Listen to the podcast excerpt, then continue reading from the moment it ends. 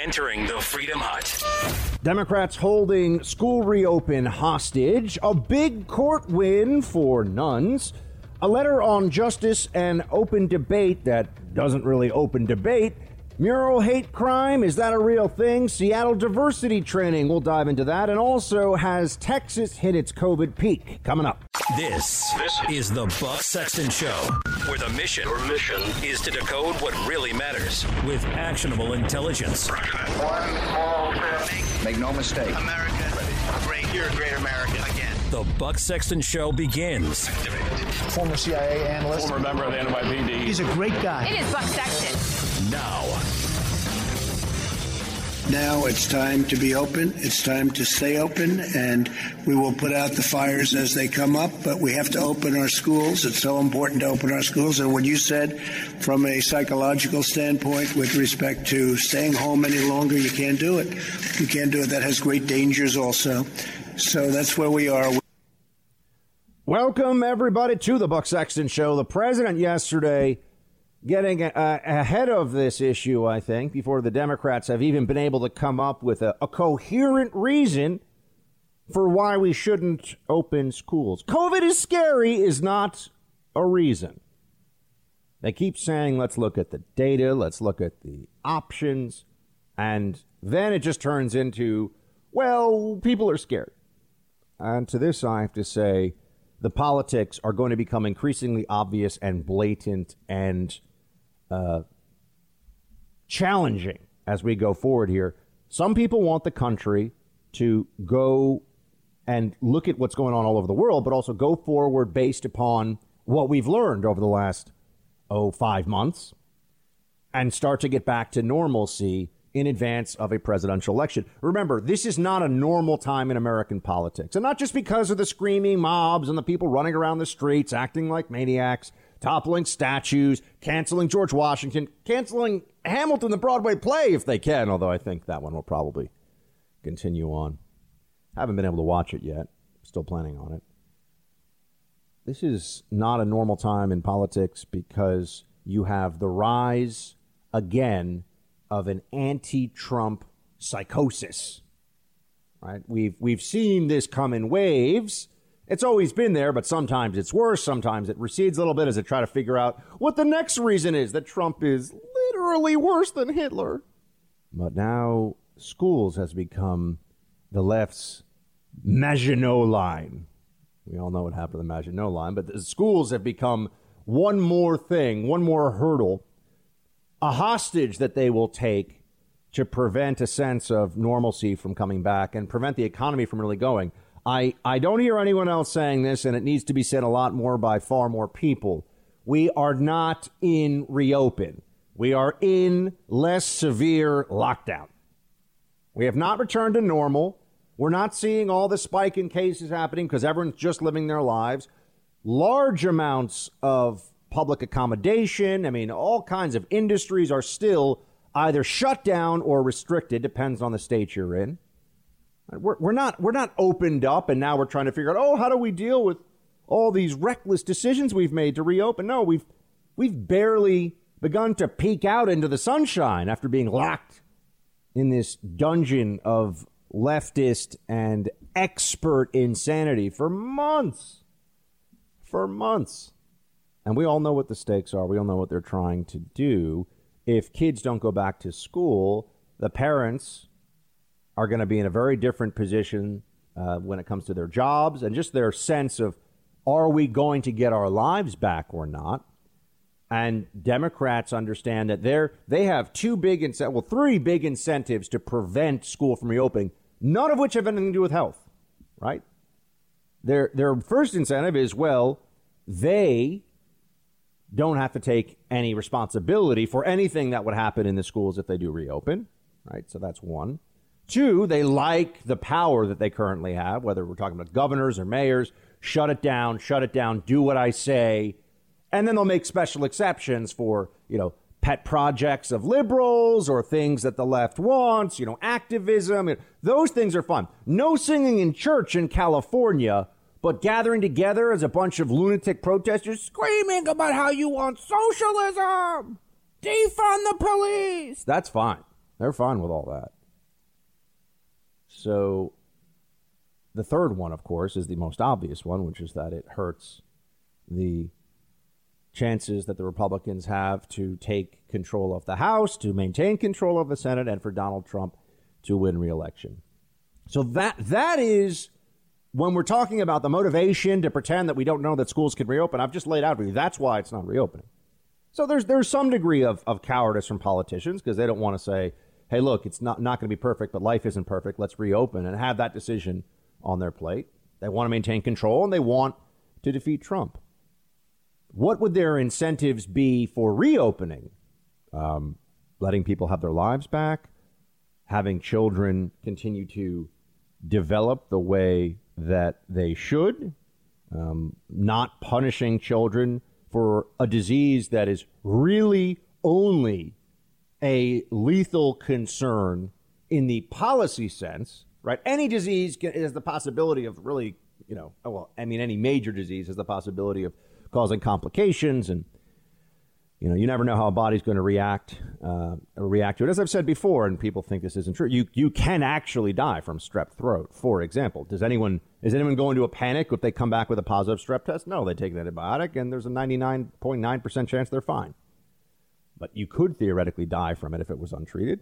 You could die from cutting yourself shaving, you know, or or shaving, uh, you know, for the ladies, shaving in the shower, right? I mean, you you could get a a MRSA infection, and that's that's all that's all she wrote, right? You're done. But do you worry about that all the time? No. We have to separate out reasonable, rational risk from things that clearly should be should be avoided because the parameters, uh, the risk parameters, are far too high. And when we're talking about schools for children, it's basically zero risk.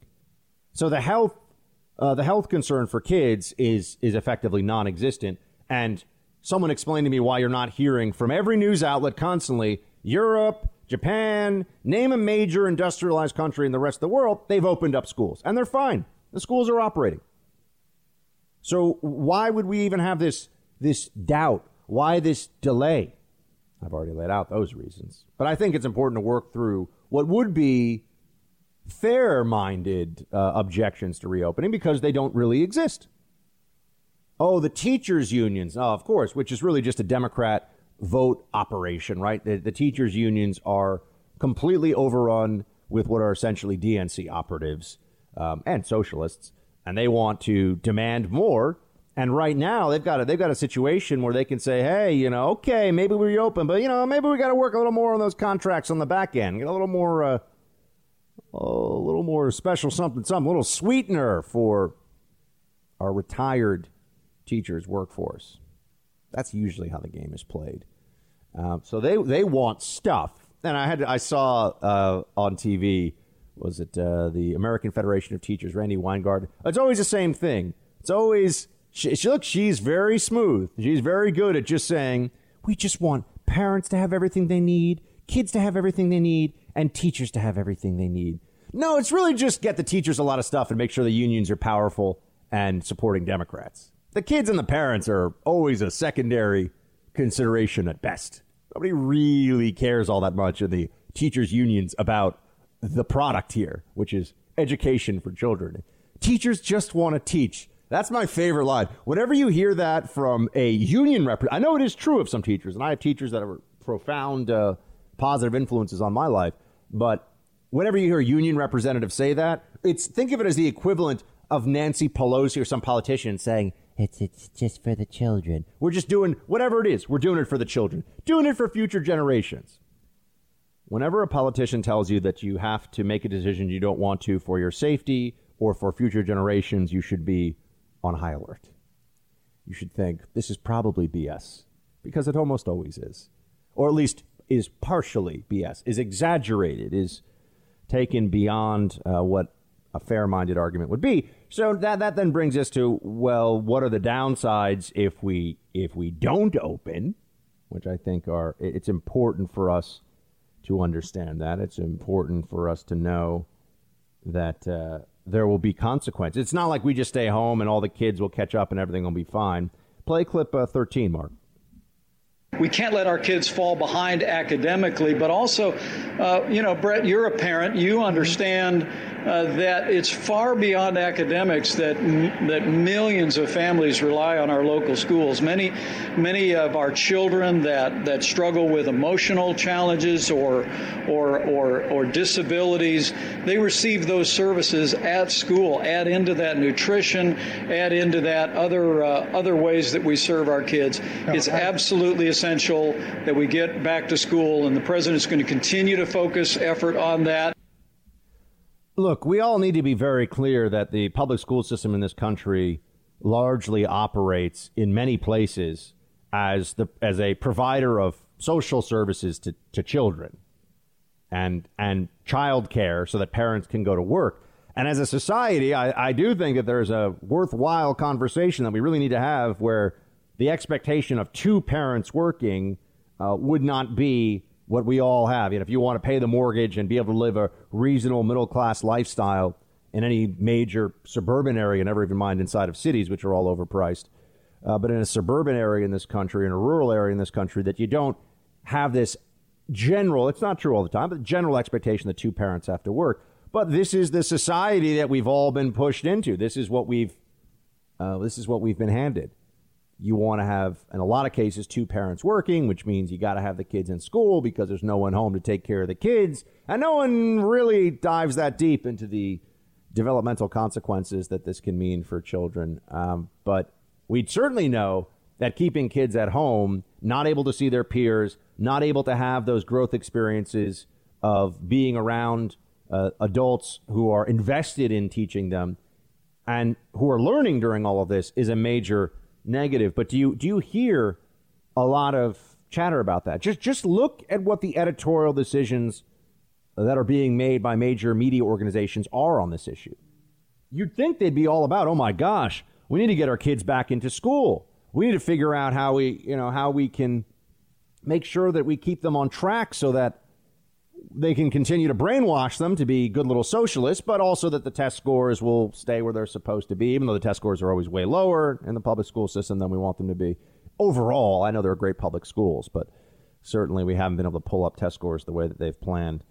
But this is now this is now just a, a purely political decision. That's what it's turned into. There are health consequences, and I understand that. And a teacher who's you know has a has a serious health condition or is over fifty who doesn't want to be around uh, a lot of kids until we know more. That's complete. That's rational, reasonable, fine. The science would support that decision of risk mitigation. They should certainly pass laws right now that people can't sue schools if there is a COVID outbreak.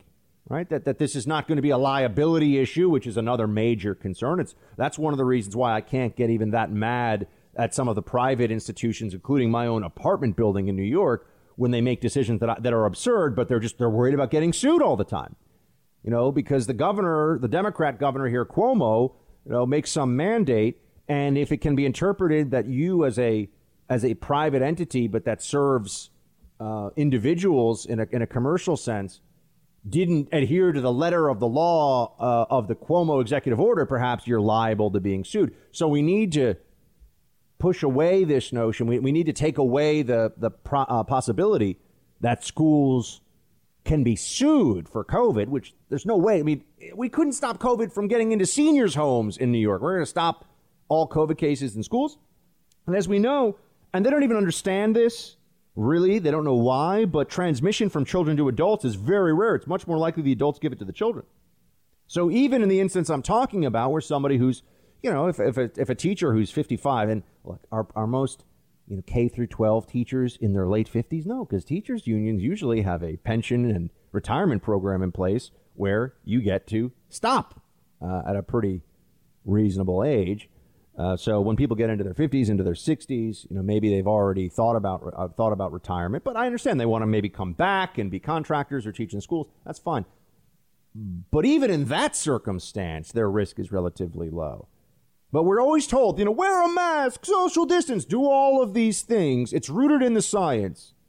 As Cuomo says, it's rooted in the data. The data tells us not to do this thing. Um, no, actually, if you look at what we know, children are at almost zero risk. There's a huge social consequence, negative social consequences to preventing children from going to school. There's minimal risk to adults involved in this process. There's enormous downside for the economy and for day to day life, right? We want our lives back. I don't know why that's not more of a rallying cry. People will rally in the streets for police violence, which is not a major problem. Sorry, it's just not. It's a problem. It exists, but it's not one that should be consuming the degree of energy and time in the media that it has. We all know this. It was used, it was leveraged. Oh, police violence. Actually, defund the cops and let's eliminate the nuclear family. Haha, socialists pull it off again. Right? We've all seen this. How about getting our lives back? How about the restoration of the normalcy that we all should have where you get to go out and go engage in business and you know they're shutting down beaches again. Every time I see a, a, a, media report where they're talking about spiking COVID cases and they're like, "Oh, we've got to shut," and then they show a photo of a beach. They they really just want to agitate the public. They want to depress us. They want us to be afraid because we're easier to control. It's easier to mold our perception. We're all, "Oh my gosh." Beaches are safe. People are not getting this in the beach. They're not getting this in open air. Governors that are saying there should be mask mandates for people out in public are morons. There's no, there's no support for this whatsoever. That's not an area where there's debate. How effective are masks? That's an area of discussion. That is a reality. They're not 99% effective. They're probably more like, you know, 2 or 3% more effective. But, you know, no one knows. I'll say no one knows, but they're not that effective. We all know that. But are they worth it in open air? Well, there's essentially no transmission that occurs in open air of this disease that anyone can point to. So the answer is no. But governors still do this. We are living in this Orwellian world where we're told that what's true is false, up is down, data and facts are superstition and conspiracy theory, and conjecture and politics are what we should really be basing all of our decisions on. Theories that are wrong over and over again. That's that should be uh, enough to eliminate your freedoms. I'm sorry, I, I don't want to play that game anymore, and it is time for us to just refuse to comply. Open up the damn schools. You're in the Freedom Hut. This is the Buck Sexton Show podcast. We hope that most schools are going to be open. Uh, we don't want people to make political statements or do it for political reasons. They think it's going to be good for them politically, so they keep the schools closed. No way. So we're very much going to put pressure on uh, governors and everybody else to open the schools, to get them open. And uh, it's very important. It's very important for our country. It's very important for the well being of the student and the parents.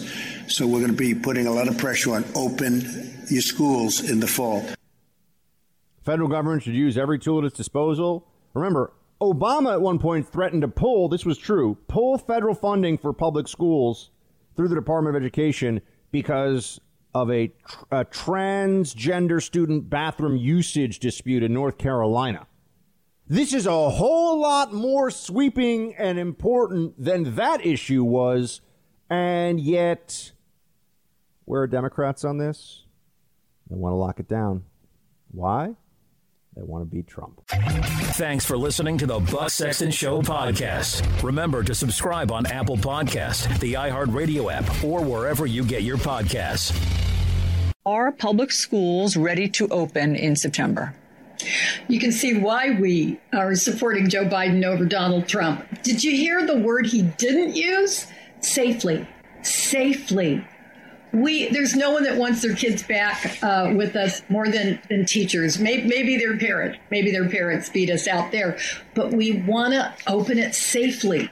We see what happens when they let bars open prematurely, and you saw those young adults in there in that nice nice little bar, and they went home and they infected everybody around them. This isn't a bar. We're talking about second graders. I had 39 sixth graders one year in my class. I double dog dare Donald Trump to sit in a class of 39 sixth graders and breathe that air without uh, any preparation for how we're going to bring our kids back safely. blather. You notice how it's just a lot of, yeah, I'm like really emotional and teachers love the kids and I double dog dare Donald Trump to. Okay, National Education Association President Garcia, let's talk about this for a moment, shall we? Uh, let's work backwards. Donald Trump is over 70 years old. How many of the people teaching second graders are in their 70s across the country? Less than 5%, less than 1%, less than one tenth of 1%. I, you know, I, I'm sure there are some, but it's a really small number. People over 60, we have data now. The scaremongering, oh my gosh, everyone, anyone gets this and it's going to ruin them. I have lots of friends, actually, surprisingly enough, out west, who have had COVID 19, who are young and healthy. And some of them said it was almost nothing. Some of them said it was kind of like the flu and really was, you know, rough for about four, five, six days. But they've survived. They're okay. And they're done. That is the reality for 99% of people who get this. The reality for people under 20 we remember we've run the experiment. We've got now six months of real data. Reality for people under the age of 20 is that they are at a basically one in, let's call it 10,000 shot of getting hospitalized and being really, really sick from this. More people, just remember this, more people under the age of, I think it's 12, uh, have died from the flu this year this is not like flu truther stuff or it's just the flu. That no, this is but this is reality. More people have died from the flu than have died from COVID under the age of 12. Have we ever shut down all schools in this country in your memory because of flu? Uh, I mean, maybe for a few days or something, or maybe for a week, but shut it down for a year? The flu is more dangerous to kids than COVID. Why then are you shutting down schools for COVID, but you know it would be crazy to shut it down for the flu? It's because of all these other things we're talking about. Yeah, of course, Trump has to take extra precautions. One, he's at the high risk age group, and two, he's the president of the United States. Uh, but this, notice she didn't answer the question Are schools ready? No, she doesn't want to give up that point because, you know, of course, this is the National Education Association. This is a bunch of uh, socialists getting Democrats elected pretending how much they care about kids. There should never have been public sector unions. Okay, this is appalling on it. This is appalling as a just a matter of principle. People gathering together, holding effectively try to hold the taxpayers hostage in order to continue to raise their wages. I don't know. Some of you probably are part of it because you have to be, and I understand that. But you know, private sector union is, hey, we're we're coal miners. Like we need to band together, or else some of us are going to die from not having enough precautions in the mine. Right? That's private sector unions. Public sector unions are, well, you know, teachers need to get paid for two hours if they take a five minute phone call on Saturday. That's got to be in the contract. As it was in Wisconsin, I didn't just bring that up out of nowhere under Governor Scott Walker. Ho ho! When you looked at some of the stuff that the teachers union was pushing for in Wisconsin and just the general uh, public employees unions were pushing for there and had gotten in contracts. Stuff you would never see in the private sector. You know, respond to a text message. Yeah, I get paid for two hours of overtime. Oh, that seems, that seems fair, right? That's a good. Now, that one technically, maybe. I think it might have had to be phone calls. But you know what? I, I'm just saying there was some crazy stuff in there. What are the two biggest drivers of state debt? Very important to know this as we talk about the teachers' unions.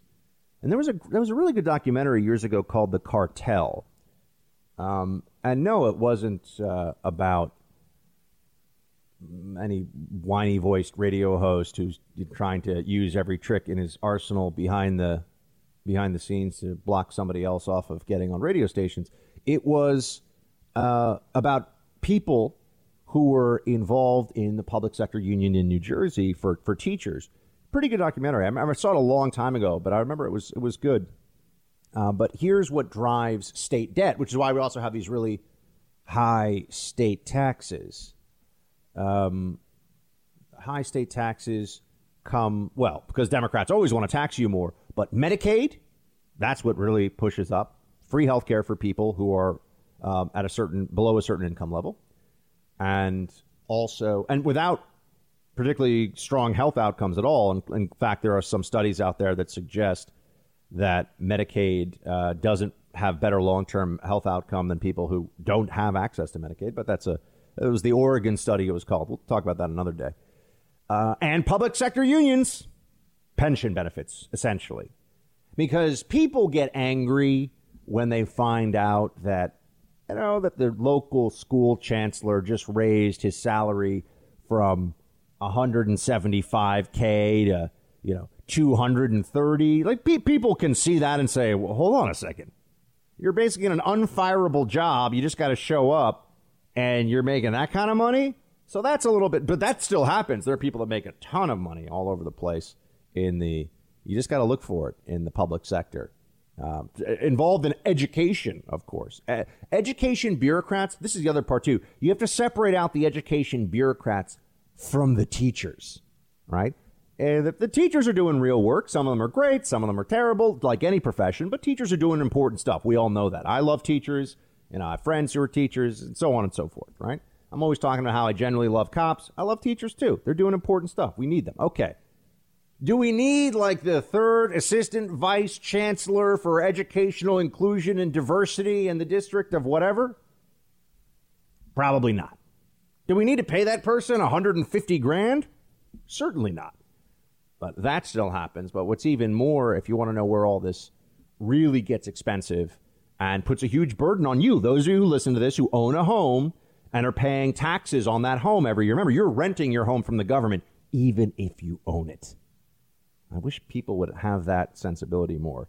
You never really, if you live in a state where you're taxed for your home, you never really own your home. You are renting your home from the government after you've paid off renting it from the bank. Or, well, you do that at the same time, of course, but then you continue to rent it from the government. The government will take it from you if you don't keep paying them. So you don't really own your home. Uh, but the reason your taxes on that home get raised is to pay for the pensions of public sector workers and Medicaid, predominantly. And those are the spikes. Those are the reasons you have these places like Illinois and New York. Illinois and New York have enormous um, obligation, debt obligations that they can't fulfill, or over the long run, that will be ruinous to these states. They're going to want a federal bailout, of course, which is one of the things they're trying to do right now, trying to bring together this moment of crisis in order to get federal dollars to make up for the profligate spending of that. I think I used that word correctly. Sometimes the words just come out of my mouth. I don't even think about it. A profligate spending of the past. Um, so that's where we are on that. So I just want to note that when they're saying, oh, would Trump sit? That's a stupid argument. It doesn't make any sense. And kids are not adults in bars. Adults in bars can be 50 years old, have diabetes, and a history of asthma. Children who, and in that case, yeah, if they get COVID, that's really bad. That's really scary. You know, the people in my life who are seniors, I am much more cautious and careful around them, limiting time, limiting duration than with people who are in their 20s or 30s. Because I'm looking at the data. But the way that we're being told the public health experts want us to live our lives, we're all supposed to act like there's no difference here. We're all equally, you know, the equality obsession of the left?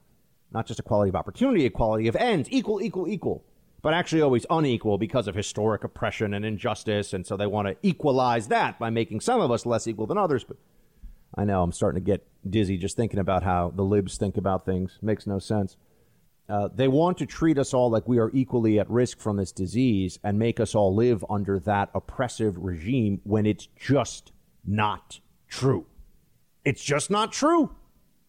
The truth doesn't really seem to matter to them very much these days, does it? You're in the Freedom Hut. This is the Buck Sexton Show podcast. You know what we really need right now?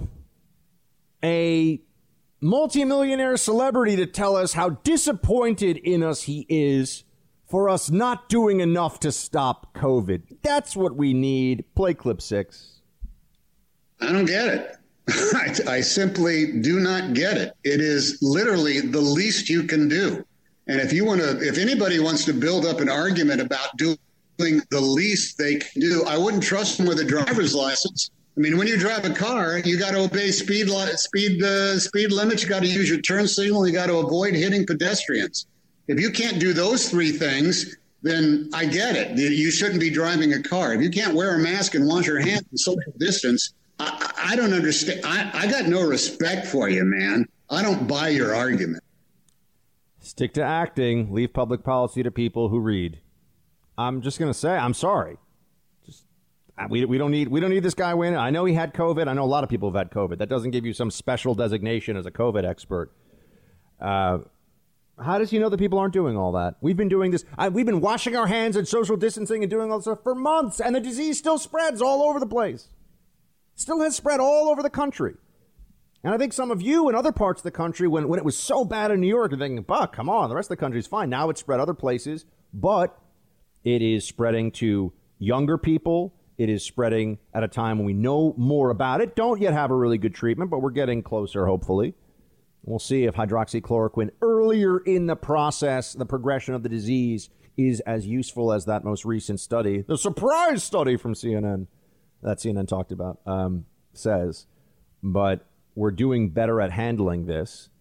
So, you know, on the one hand, you've got people like Tom, I was going to say Tom Cruise. What's his name? Tom Hanks. Might as well hear from Tom Cruise. Same, same thing.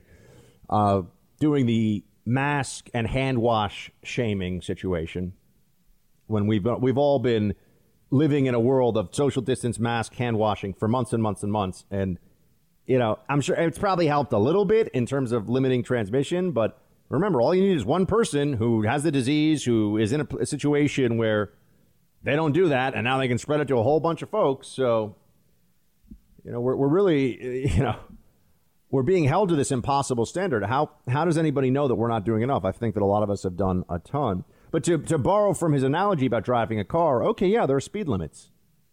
Guess what? If we're going to talk about masks and speed limits and driving, Mr. Hanks, speed limits change. Some places it's 35. Some places it's 55. There's not a speed limit for everything. There could be. And that would be dumb, and people wouldn't want to do that, and everything would be more expensive and slower and more annoying in terms of transportation. But no, some places you go 65. Some places you go 25 because of the conditions around it. That's how I approach masking. Sometimes, yeah, wear a mask because you're in a particular circumstance where you could be spreading and even a little bit of additional help. But outside, all the time, in classrooms in Europe, the kids aren't wearing masks and they're fine. So I, I find his analogy actually quite useful because the um, the mask absolutists are the equivalent of people who are saying, "Why can't you be responsible? Drive the speed limit." And people like me are saying, "Okay, which speed limit?" I'm not saying we can't have a speed limit, but how fast is it? 20 miles an hour nationwide? That would be a bad idea. 55 miles an hour nationwide. Maybe it should be dependent upon the circumstances you are applying it to. Hashtag science, hashtag data but also don't be um, somebody who takes it takes your your mask fury too far. Here was a guy in Costco who was clearly having a bad day and got fired from his job as a result of this exchange. I, I think it did not help his cause that he had a a T-shirt on that said uh, "Ruling the World since 1776" or something like that. I think that that further triggered the libs that made this all go quite viral. Uh, Producer Mark, play clip one. You're six feet away from you. You're harassing me. I'm not harassing you. You are You're, you're coming close to me. You're coming close Back to me. Back off! Dad. Threaten me again! Dad. Back the f- up! Put your phone down. Sir. Sir. Yeah. See, libs are allowed to say they feel threatened for anything. I, I, we'll get into this. They, I feel threatened by that letter you wrote about free speech. I'm threatened. I feel unsafe. Right. This is a this is a tactic they deploy. It's not going to work if you're a white male who I don't even know if this guy's a conservative or not. Doesn't matter. But if you're a white male who seems a bit physically imposing under the circumstances, and you're screaming, "I feel threatened," unfortunately, that's going to go uh, against you. So, you know, don't allow the mask shamers to get the best of you by forcing an error here by uh, bringing you to a place of rage where you get put on video and lose your job.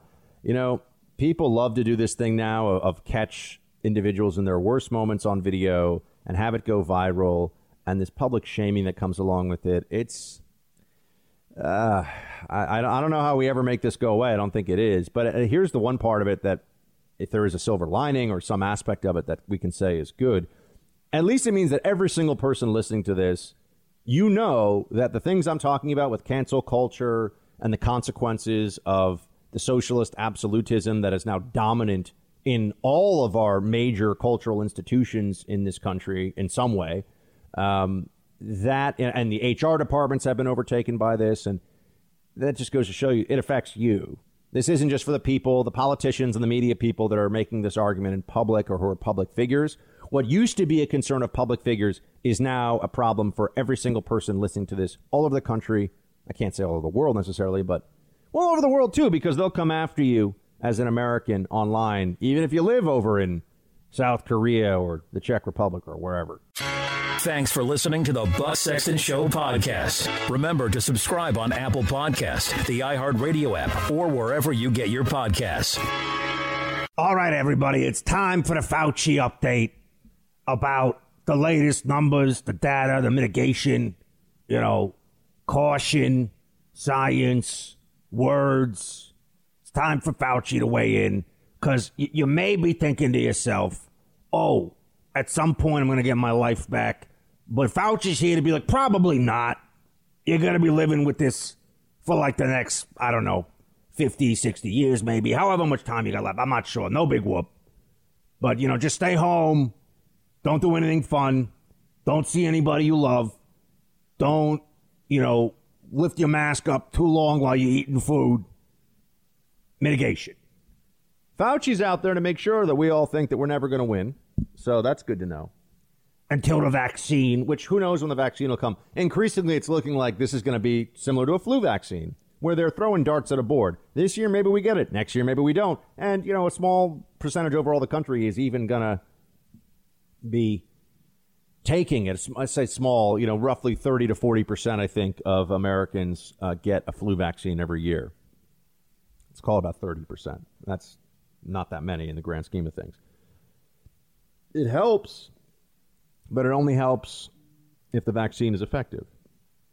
And who knows if it really is? Well, they don't usually know until they've made it. And then by the time they make an updated vaccine, it's too late in the season, and maybe you've already gotten the flu. But that's what we're all seeing. That's what we all deal with. So now I think it's time for us to look at where the data is, where the numbers are. And, and, and as is my as is my custom, I like to look at the CDC uh, case number and death number every day before I come on the show um, and tell you the latest information. Uh, so let's see what I can get. I mean, I, I told you this yesterday, right? CDC, um, CDC deaths. Let's see what they say from this for COVID. And it's usually in the 200 to 300 range. 300 and oh no, well this I'm sorry. This is they haven't yet as I'm on here, they haven't yet updated it yet, but it was 322 deaths yesterday, 46,000 new cases. Okay. Shouldn't that tell us that something's going on here if we're at a peak in cases and have been now for a week, a week and a half, and you have hospitalizations that are much shorter even for those who are hospitalized from this and the death number is down, you know, 80 to 90%, depending on the count you're talking about. Isn't something going on that's worthwhile? Well, Dr. Fauci wants you to know no, don't feel better about this. It's not a good story. You know, here's what I got to say. Play clip five. Uh, I want to emphasize just because because it's such important what the senator just said that it's a false narrative to take comfort in, in a lower rate of death. There's so many other things that are very dangerous and bad about this virus. Don't get yourself into false complacency. What is he talking about? Oh, or then, uh, now we're going to get to the oh well, people who survive. You know, some of them say they have lingering symptoms or they have. Okay, so are we, or are we going to then no, notice that we were told shut down or people will die. And now we have numbers about how many people are dying from this, and they don't justify a shutdown. So now they're going to say that the symptoms that you have or the possibility of, of you know lingering effects of this, that's going to justify a shutdown. See how see how we can never get out of shutdown with these people. The data that's used to justify it today is data that tomorrow they will forget all about and they'll tell you, sorry, we have a new metric we're going to use. Right? We have a new system of how we're going to gauge when, when it's when it's safe. This is a subjective term. Nothing is entirely safe really in life. There's risk with going outside your house. As I'm fond of saying because it's a line that I remember from the movie Heat with Al Pacino, you get killed walking your doggy. Some of you will catch that. And I don't know. If you, only if you've seen Heat a hundred times for some reason like I have. But it's true. And I still walk my dog three times a day. Little to little Toulouse. She's a uh, she's an adorable, chubby little monster. But this is what we're dealing with now. We can't even. It's a false narrative that the deaths are down. No, that's not a false narrative. That's really important. That's really important. And you know, I remember when Chris Cuomo had this, and he was in the you know he was in the mansion in the Hamptons. He was like, yeah, everybody listen to the doctors. You know, man, I can't even take my protein weight gainer these days because I'm just like so tired all the time. And Fauci was calling him every night, apparently. That was my first big red flag that something's wrong with Dr. Fauci here. You got time? You're supposed to be running the coronavirus effort. You're sucking up to Chris Cuomo? Letting them know, you know, you're going to be fine, you're going to be fine. So when a celebrity, you know, Lib Journo gets this, the message is, hey, you're young, you're going to be fine. But for the rest of us, it's panic. Stay panicked. When does it end? When does it end? Are, are we now going to be told about some people here and there have some symptoms of this that lingers? Guess what? Some people have symptoms of a lot of things that can linger. But notice they keep moving. The goalposts are the goalposts are used to get what they want when they want it, and then they move them, and then they shut us down again explicitly that's what they've done in New York. Oh, you know, we, we need to get to this for phase three reopen. Well, phase three is not going to be what we said it was because other places are having problems. Oh, okay. So when it's really bad in New York, a very blue Democrat state, we obviously are on the most severe lockdown they can possibly come up with. And then when things get better over time because the virus has passed through and because it's summertime and people are outdoors more, oh no, it's because of all of our mitigation. Sure, it is. Uh, as that happens, yeah, because every year the flu goes away because of all the hand washing and social distancing that goes on, right? Think about this for yourself. Don't allow these people to to kind of you know intellectually browbeat you or blackmail you into thinking things that don't make any sense. Every day now, Cuomo's, you know, oh, we did all these things so good. We was we were so strong with the uh, social distancing and the masks. And we used the masks and the social distancing so well that now we're at the lower level of cases. Why are we at lower level of cases? Because you listen to me and don't ask me any questions about the nursing homes. That's what has actually happened here if you are going to believe Democrat propaganda and absurd nonsense, right? That that's the look at other respiratory infections. They spike and then they go down every year in summertime. That's just the way it happens.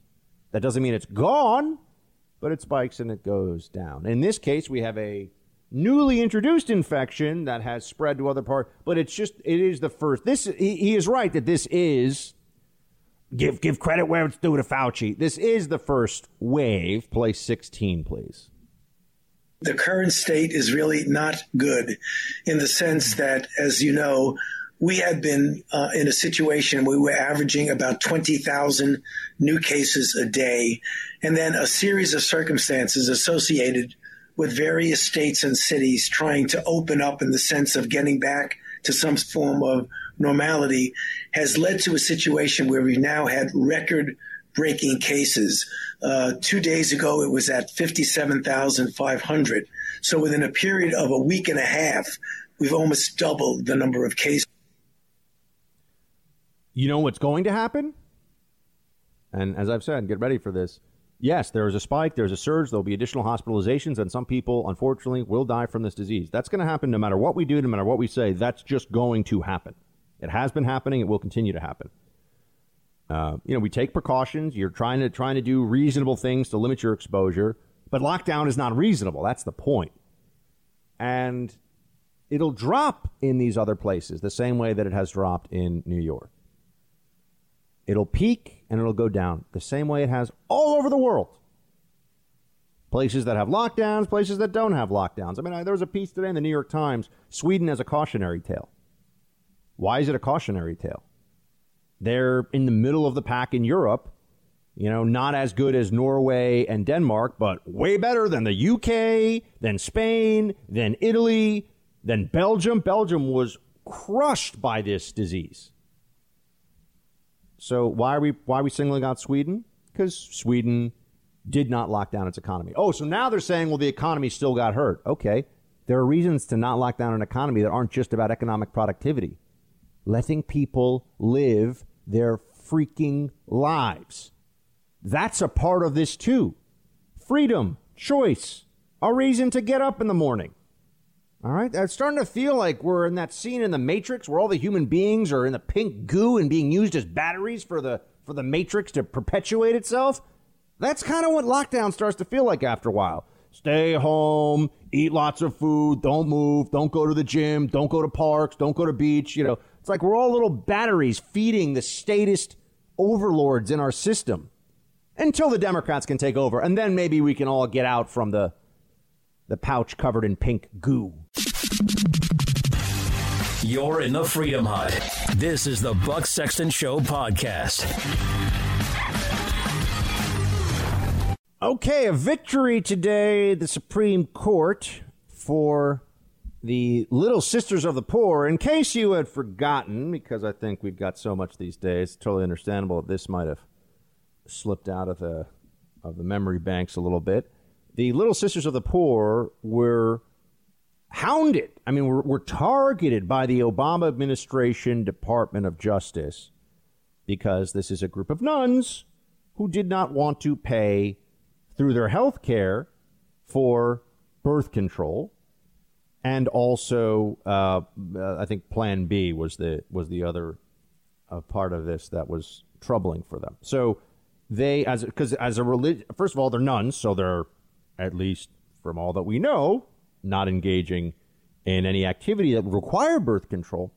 But more than that, for their employees or people who work with them, they do they have a moral objection to having their funds that allow them to operate as nuns to go to paying for uh, birth control.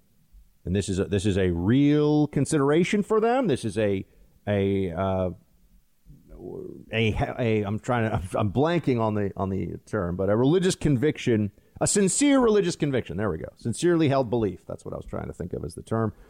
And today, by a seven-two decision, the Supreme Court said, "Yeah, you can't you can't make these nuns pay for these these uh, products."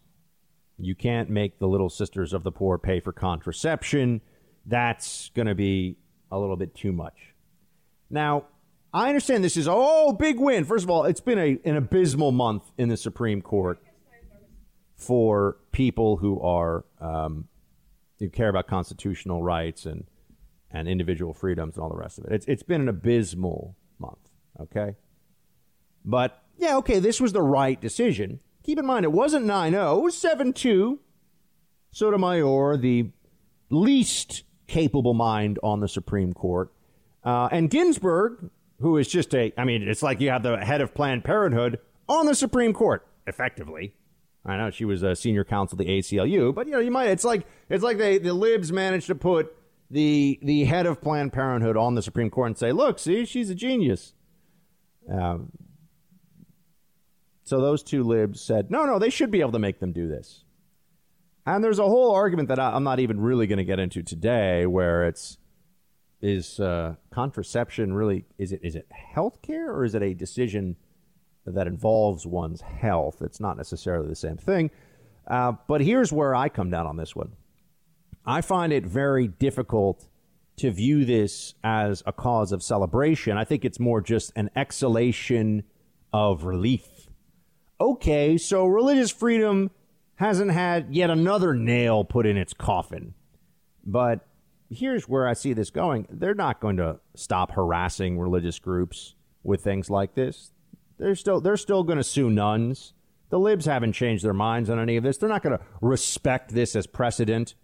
And the left, when it comes up for a big momentous decision, they all of a sudden don't care about precedent. When a conservative, quote unquote, judge like Roberts wants to give the libs what they want, oh, well, there's a precedent to lean on, or oh, we need to we need to sort of split this decision down the middle. We don't want to have the court be a tool of politics when it is obviously being used by the left as a tool of politics. So they've ruled in favor of the Little Sisters of the Poor, but this fight is not even a little bit over. Maybe this particular case is, but they're still going to try to find ways to make um, Christians bend the knee to the liberal agenda. And one area where you can see this is definitely going to happen is uh, in the realm of transgender rights. Because of the decision that Gorsuch signed on to, now you're going to see challenges under the emboldened transgender rights doctrine in the Supreme Court now, which Gorsuch, you know, blessed. Uh, now you're going to see religious institutions assaulted on those grounds. You know, why won't you at your Catholic school hire this transgender, um, you know, th- this transgender teacher, or you know, why won't you allow this transgender person to become a priest, or whatever it is? That's there's going to be more lawsuits. There's going to be they're just going to keep the, the lawfare against religious faith will continue against Christian and uh, and conservative Orthodox Jewish faith. It will continue against other religions. The ACLU is going to be very hands off. I can assure you on that. No, they're they're allowed to do what they need to do. They have religious freedom because they're not part of you know in the minds of liberals the the system of oppression and white supremacy that has overtaken this country or has always been the foundation of this country, depending on which lib you talk to. So here you have a, a, a victory, but I think it'll be somewhat fleeting. And it's really like think of it instead of winning, it's as though they have repelled an assault on religious freedom, but inside the keep of the castle. I mean, this if this had gone against them you'd have to ask, what's really left of religious freedom? What can you not be told to do? Can you tell tell nuns that they have to directly pay out of their pocket to pay for other people's abortions? I mean, you know, w- what is too far? So yes, they were able to prevent a total collapse here, but we are, you know, I think analogies are useful here. We are, we are defending we are defending on the on our own 10 yard line of religious liberty. We we are not running down to their end zone, spiking the football, and doing a victory dance. No, no, no, no. This is almost like a goal line stand for the First Amendment. And they're going to keep on running it up the middle until they get through. That's their plan. And if you look at the last, well, the last 50 years of Supreme Court jurisprudence, they're basically winning. They keep doing it because when, when they, their victories are forever, Conservative victories, conserving the society we have as we know it and the Constitution as it was written, uh, those are those are always under sustained assault until there's a breach, and then legally, culturally, psychologically, this country has accepted. Well, when, when the libs get what they want in the court, that's forever. That that sacrosanct can't be changed. When conservatives have a defense of freedom or liberty, no, no, no, just give it time. There'll be another opportunity to tear it down there'll be another opportunity to erode what the court has already decided. So, you know, we are on perpetual defense. That's really, you know, we do not look at things like the Second Amendment. They won't even take up cases to defend the Second Amendment. So, what you have are states and various Democrat prosecutors and, and you know, law enforcement entities just keep on doing everything they can to make it impossible to get a gun, make it annoying to be able to, you know, take it anywhere, make sure that there's really strict rules about magazine capacity, all this nonsense. Supreme Court's like, well, I mean, that's the Second Amendment, but you know, you, you got to be able to have it in your home if you pass a bunch of annoying tests and deal with all kinds of stuff that you would not have to deal with otherwise. That's that's as much that's as far as they're willing to go on this. So, am I looking at this and saying it's a great thing? I, I think you have to look at this and say, okay, this is good. Oh, there was another another case as well that came down that said that uh, a, a, person, two people who were fired from a Catholic institute, from a Catholic school, um, that the schools aren't covered under the same employment law protections because they're religious institutions as other places. So, I mean, there's a there's a couple of of uh, points, data points in fa- in favor here. But when you think about some of the other cases that have come down, when you think about the ruling on on you know trans sex to include gender identity, which is just another one of these decisions that anybody who is being honest will look back on and say, how could they have done so much violence to the law here? Um, so that's that's inevitable, and and then you have the DACA case where Obama can decide that he can do something that's unconstitutional. There is not a uh, court that will stop him with DACA, and then Trump can come in and say, "Well, I'm going to use my same executive power and authority that Obama had to not make that executive decision that he made," and the Supreme Court will say, "We don't like your reasons for it." So, Administrative Procedures Act, bam, blocked. Really? Yes, really. This is the country we live in now, folks. Remember, these are all just human beings making these decisions. You know, we don't have some uh, court of, we call it the Supreme Court, but these are just people. They're just lawyers. And they're people that want to be, you know, they want their kids to be treated nicely in school and they, they want, uh, you know, l- legal articles to reflect their brilliance and they have egos and they have their own policy predilections. And this is why it's so important that it is all rooted in the actual text and and purpose of the Constitution. But no, what we have increasingly is just the Supreme Court as another super legislature. And I don't know how we turn this back. Oh, and the libs will pack the court as soon as they can. Don't don't think they won't. Thanks for listening to the Buck Sexton Show podcast. Remember to subscribe on Apple Podcast, the iHeartRadio app, or wherever you get your podcasts. How snobby and gutless and stupid is our news media. Now I know that's a very it's very broad, right? A lot of people in news media, but but who are some of the the big names in the legacy lib news media that you think of? And and you have to wonder at what lengths are they willing to go to continue this charade that Donald Trump is the worst person to have ever been in the Oval Office in the history of the world. Donald Trump is just the worst person on the planet and that liberal insanity that we've all been put through for the last six weeks isn't really a problem. I mean, how could anyone really make that argument given what we are seeing in cities? But no, uh, Bro Cuomo and Don Lemon, uh, they over at CNN, they think this is a, a point of, of humor. They think this is uh, ridiculous that uh, Democrat cities are like so full of crime. No, they are actually. But here's here's what the the multimillionaire, entirely replaceable by anybody who works for any local news station anywhere in the country, of course. But uh, here's what they they have to say about the state of crime in cities in America right now. Uh, play clip two. Trump's um, poll numbers go south. They kick in with a, a no Demo- position on the Confederate flag. Yeah, Democratic cities are in chaos right now. Is this what you want from Joe Biden? And they're going to take your country away, and they're taking down the statues. And crime is rising crime is as rising. they defund oh police. Oh my gosh, it's so bad. And they are defunding police. It's like.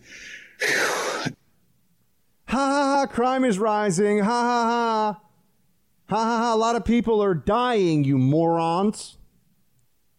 But haha, crime is rising, huh? That's a fact. That's a fact. In New York, it's a fact in Chicago. I'm sure it's a fact in a lot of other cities if you started to crunch the numbers. People are getting shot. Cops aren't feeling uh, supported enough to do their jobs. Every cop you talk to will tell you this. In Atlanta, they've had to call in the National Guard because of all of the violence. This is funny. I mean, do these morons even read the website that they work for technically CNN? I mean, do, do they even know what's going on? But all, all that matters is, oh, Trump, yeah. You, you know what the biggest problem facing the country is? Has a journalist asked Trump in the last six hours about the Confederate flag? That's the real concern that we should all have. Not people getting shot and murdered in the streets.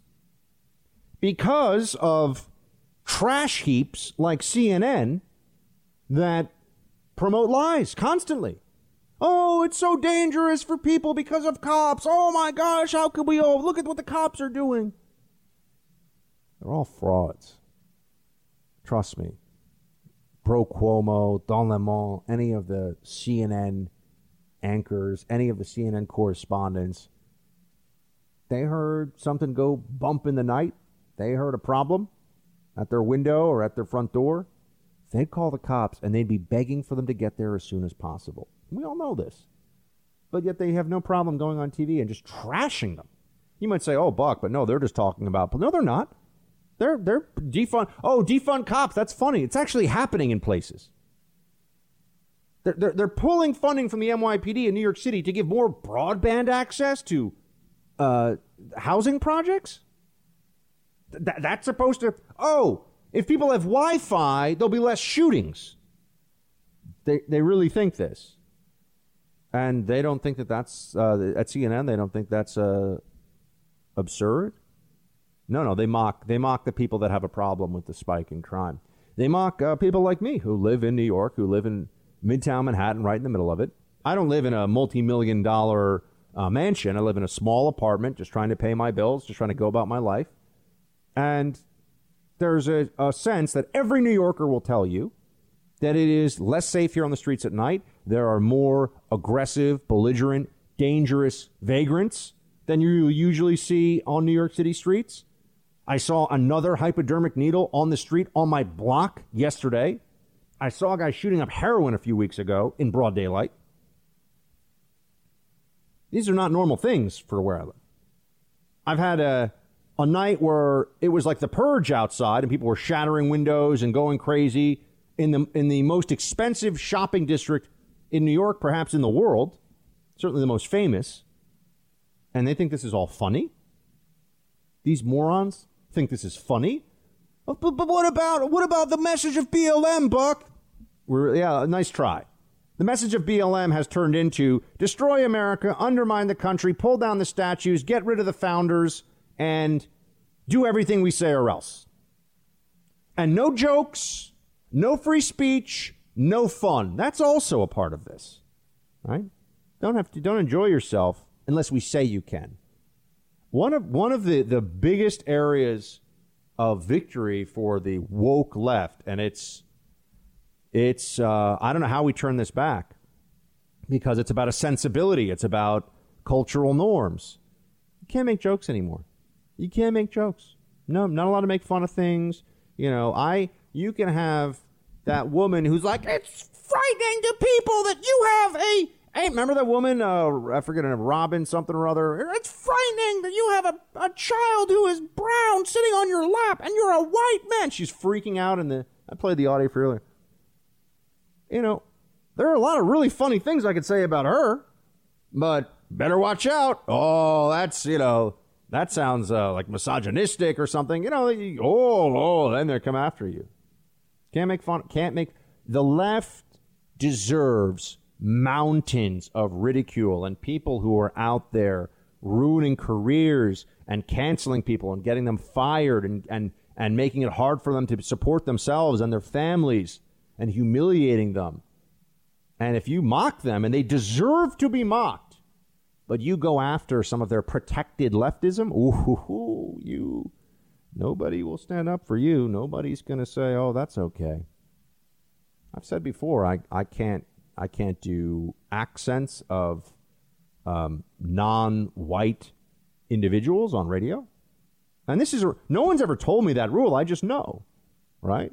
I can do Italian and Russian and English and Irish. There are a lot of other accents I could do. Not if I don't want to get canceled. Why do we accept that?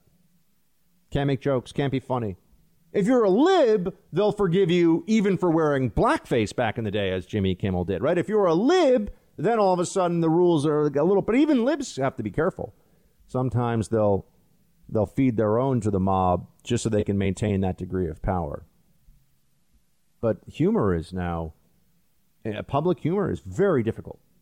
Making jokes, making fun of anybody on the left, because what they will do is find an ism to tie your joke to and attack you with it and and uh, and say you're a bad person and we can't we can't just all laugh as long as oh that was actually kind of funny. That was a funny joke. Oh no.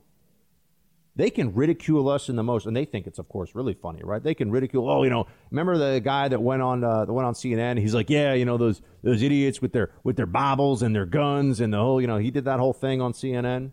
You can make fun of make fun of of white Christians in every way as in a nasty a fashion as you want, and that's fine.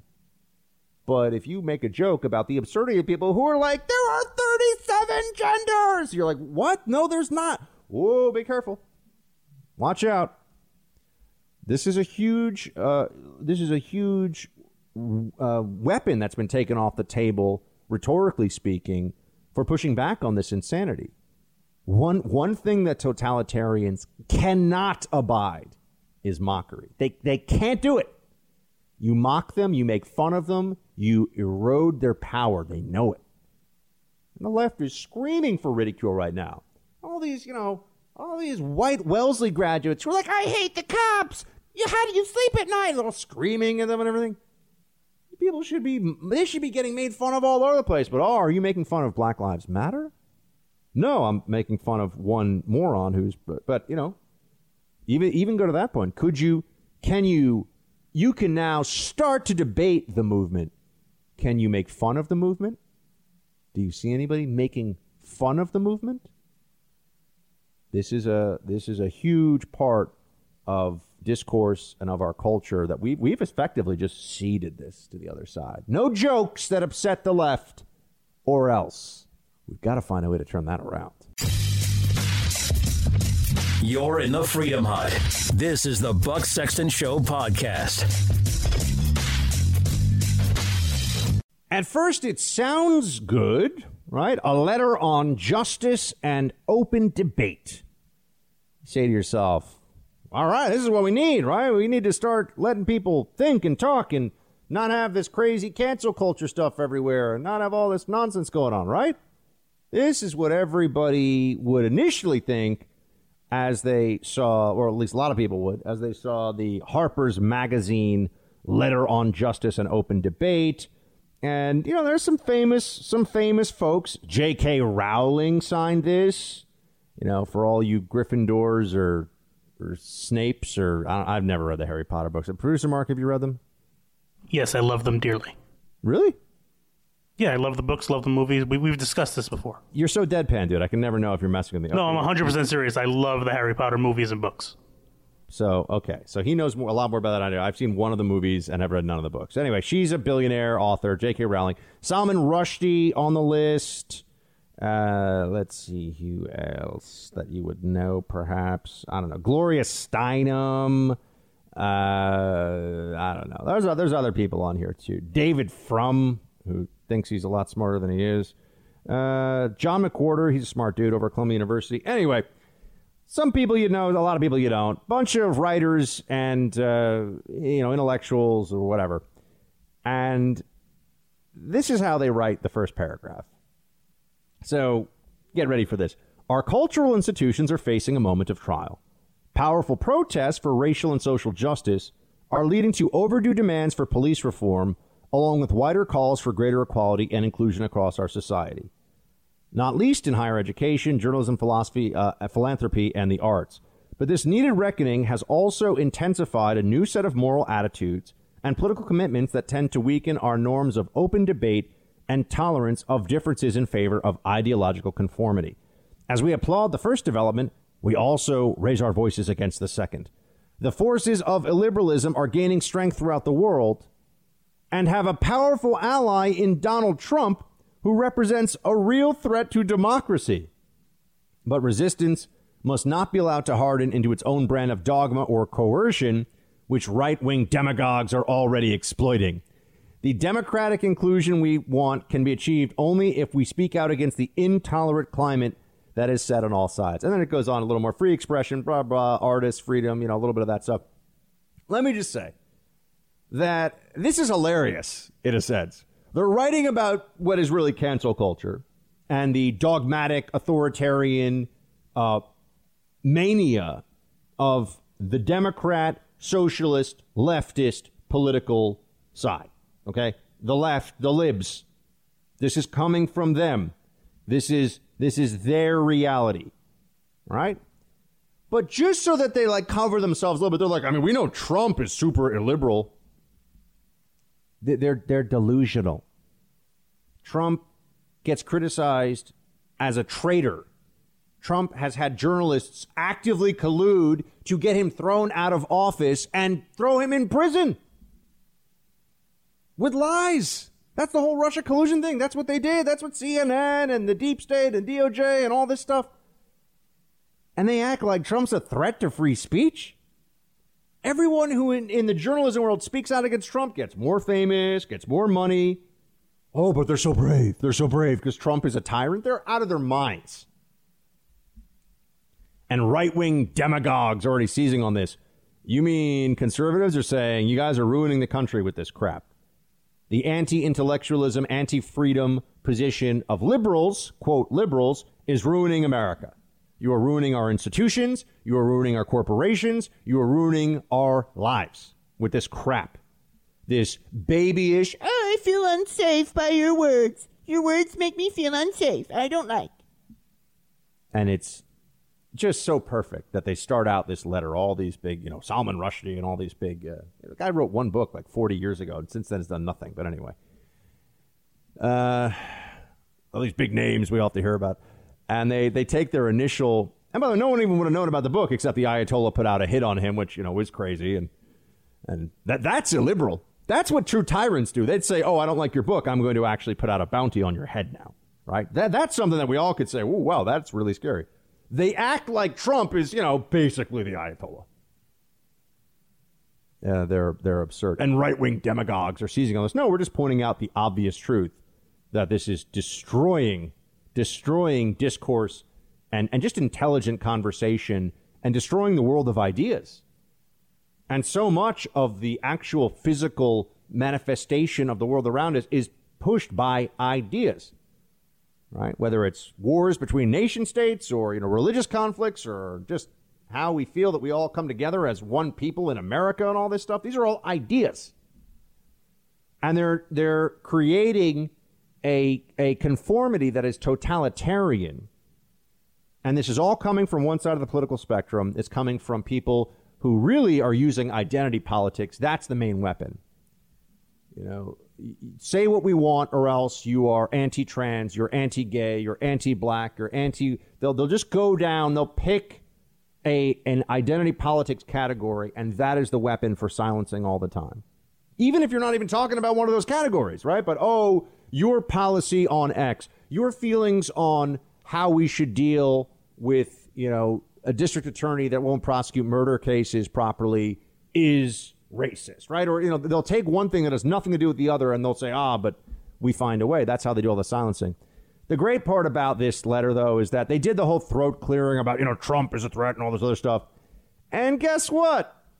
Libs, one already backed out on it. Now others are saying, oh my gosh, I didn't know all of these people who are signed on to this have already had one back out, and the libs have seen this on online. Of, of reading the comments is amazing, and they want them gone. They want anybody who signed this punished.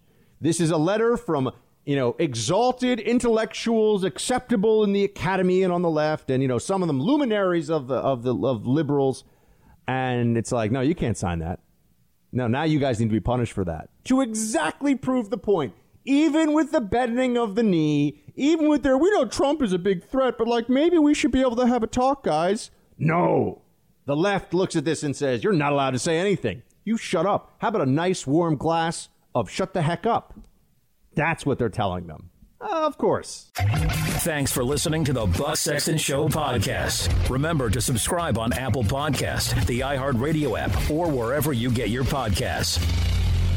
How is the effort to defeat this uh, Democrat left insanity going? Are we going to actually have Donald Trump win four more years? Is the country going to survive? And what is the best way to grill barbecue ribs in your backyard? To answer all of these questions, we are joined by our friend, Mr. Ned Ryan. He is the founder of American Majority PAC.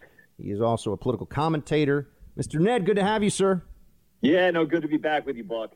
All right, man. You have been openly critical of how the campaign has been doing, the Trump campaign. This Mount Rushmore speech, I've been saying it. I know you've been sharing this on on uh, Twitter as well. It feels like a little bit of a of a reset, of a of a pivot. Yeah. But w- what are we seeing now? And, and and are things different? Are you hearing from the campaign that they understand the urgency of the moment and the need to shift the shift the momentum against the statue, uh, statue toppling lunatics?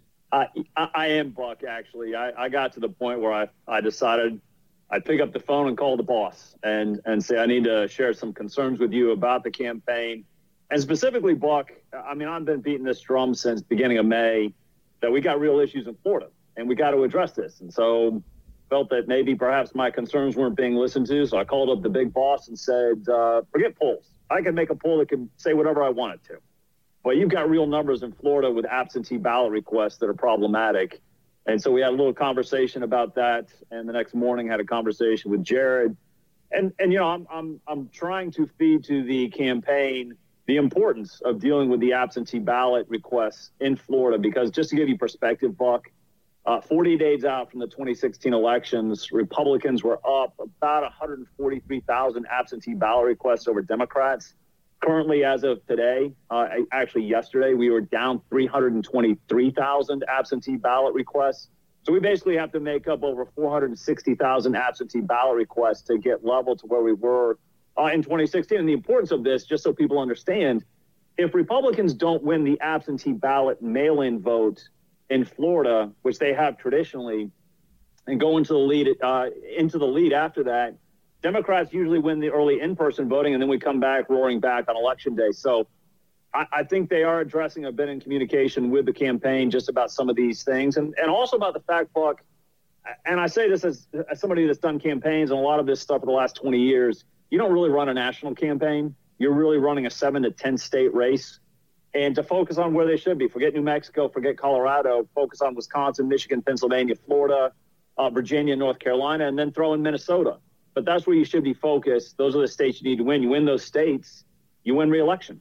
Ned, how are they doing on messaging? Uh, the president has, uh, I think, learned a lesson here about the law enforcement reform gesture, as if that's really what these angry mobs want, and that would be enough, even if they got it. Uh, it, it do you think that he's got? Yeah.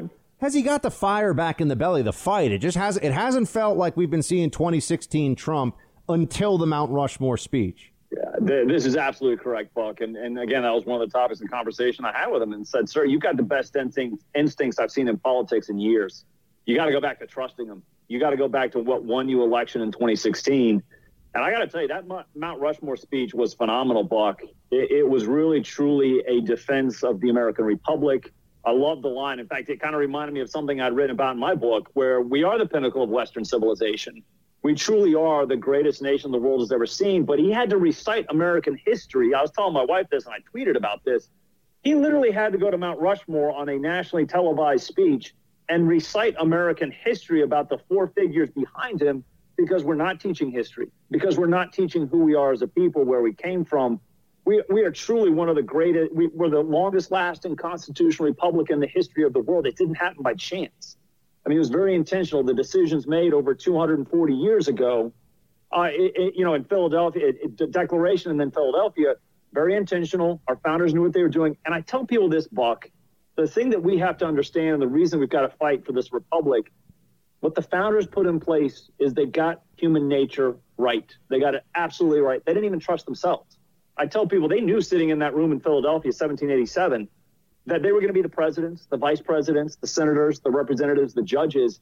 they didn't trust themselves with consolidated power. They wanted to diffuse it. They had the separation of powers at the federal level, the idea of federalism, all of these things. That's what we're up against. We are up against with Black Lives Matter and these very aggressive Marxists. They're not about tearing down Confederate statues or defunding police. They want to tear down the old order of the American Republic and usher in a new Marxist one. That's really what the battle is. And that's why I love the messaging. It's really Americanism versus socialism. And I hope that he hits that theme from now until November. Speaking to Ned Ryan, founder of American Majority PAC, also a fellow, a senior fellow at, at the uh, American Greatness website. Uh, Ned, you mentioned the places where this election will be determined, and that certainly is the, that is the list, right? Anybody who's following this knows that those are the states. Right. How how are we actually looking in those states? How's our infrastructure? I mean, I, I, it doesn't feel at all like you know. Pretty soon here we're going to be in August, and August is then going to be September, and then it's like it's the election, my friends. I mean, we're there. Oh yeah. Well, well, I've been fighting not only highlighting the absentee ballot problem in Florida, but saying you got to bring back your 2016 team. And and thankfully, Buck, they did that last week. They brought in Susie Wiles, who ran Florida for Trump in 2016. They brought her back. She'll bring back a team. They're going to really hit the ground hard. I think uh, July 15th. This is a good sign. And I told the campaign yesterday, like the last four days have given me a lot of encouragement. First of all, the reset on the messaging at Mount Rushmore, the the re, the shift on the the Florida staff and bringing back Susie. Those are two major shifts. I even told some people at the White House, I think your odds just went up five to 10% overall just by fixing Florida. So I'm optimistic. And I tell people this, Buck. I mean, again, going back to poll numbers, I'm a poll skeptic. But if you really want to understand what's taking place, don't look at the national polls, look at state polls, and look at state polls of likely voters. So you look at Wisconsin, Trafalgar is a very reliable poll, shows Trump up by one, shows it dead even in Florida. So start to look at the state polls of registered voters, and you're going to get a little bit of a different story. Do I think Trump is down? Absolutely. Do I think he's down nearly as much as people want to say? Absolutely not. And the other thing, too, to remember, Buck, is this I think Trump gets a poll tax. People, pollsters call uh, voters. They ask, Are you going to vote for Trump? They don't want to admit it to a pollster. They go into that polling booth. They pull the lever for Trump. And I actually think I've seen a poll where uh, likely voters, said by 11 points, right now they would vote for Biden. Who do they think is going to win in November? Trump by two. I mean, that's a 13 point swing among likely voters in the state of Florida. Tells you that a lot of people don't want to admit to a pollster they're going to vote for Trump. They go into that polling booth. I think a lot of them are going to pull that, that lever for, for Trump. Are you hearing any sense? And I know you, you talked to the big guy himself. You spoke to the president recently about the campaign, which is great. I, I'm happy to hear that there are sane voices that know this game, know how this is done, that are, are weighing in at this stage. Because clearly, look, June was a bad month for the president, uh, no question about it. So we, you know, July right. needs to start to switch, uh, start to turn in, in his favor if we're going to have a real shot going into the actual election. Um, are you hearing anybody who's talking to him about how maybe you need to bring back some of the old, I don't know, some of the old sauce. I don't mean Trump personally. I mean some of the people around him. You know, the the more Bannon-esque folks here who were eh, in touch with the base, because it feels like who, who who is Trump's base whisperer right now? That's involved in the campaign, right. or that's involved in the in the public yeah. messaging. Yeah, I mean, no, I think you make a really good point, Buck. And the reason I'm actually even talking about having a conversation with Trump is you see all these reports of Karl Rove and some of these other people going in. I'm like, no, no, we th- there are people that are with the base that are going in and advising. And I think he's kind of, I think he has woken up. I mean, I think the last couple of weeks have been huge for him when he's realized, like you said, beginning of this interview, some of this police reform, this executive order made nobody happy, was not a good move. I think he's realized that and he's got to go back to trusting his own instincts. I mean, that's one of the reasons that, that I'm trying to be more vocal and be more uh, involved is to go in and say, hey, I'm connected with the base, not only with American majority. I mean, that's what we do. We're out in the states. We're working the grassroots. But sir, I've been with you from pretty much you know the, the very beginning, and actually going on. And you know this. You've been on some of these channels, MSNBC, CNN, and fighting a good fight. I, am with you. You've got to get reelected, and it, and if you don't get reelected, it will be the sentence of darkness. Uh, and and don't don't count on Republicans standing with you. And I think that's one thing that I think he's realizing more and more it really is all about him. He should not expect Republicans in D.C. to stand with him. That's fine. There are a lot of people out here that are for him that understand the implications of what's going on in November. We are with him all the way. He makes some of these other changes at the campaign, changes his messaging, starts to really focus on these things, I, I like his chances, Buck. I mean, I, I, think he's got a legitimate chance. As I told people, he's down, he's not dead. He changes some of these things. We move in the right direction. And the other thing too that I, remind people, Buck, that that we're kind of not talking about, but should be, the Durham Barr stuff got pushed back. I think you're going to see some of this stuff come out in August, and I think it's going to be pretty staggering. And the narrative change that will take place, get the fundamentals right with the campaign. I think there's going to be some really positive narrative changes that are going to take place.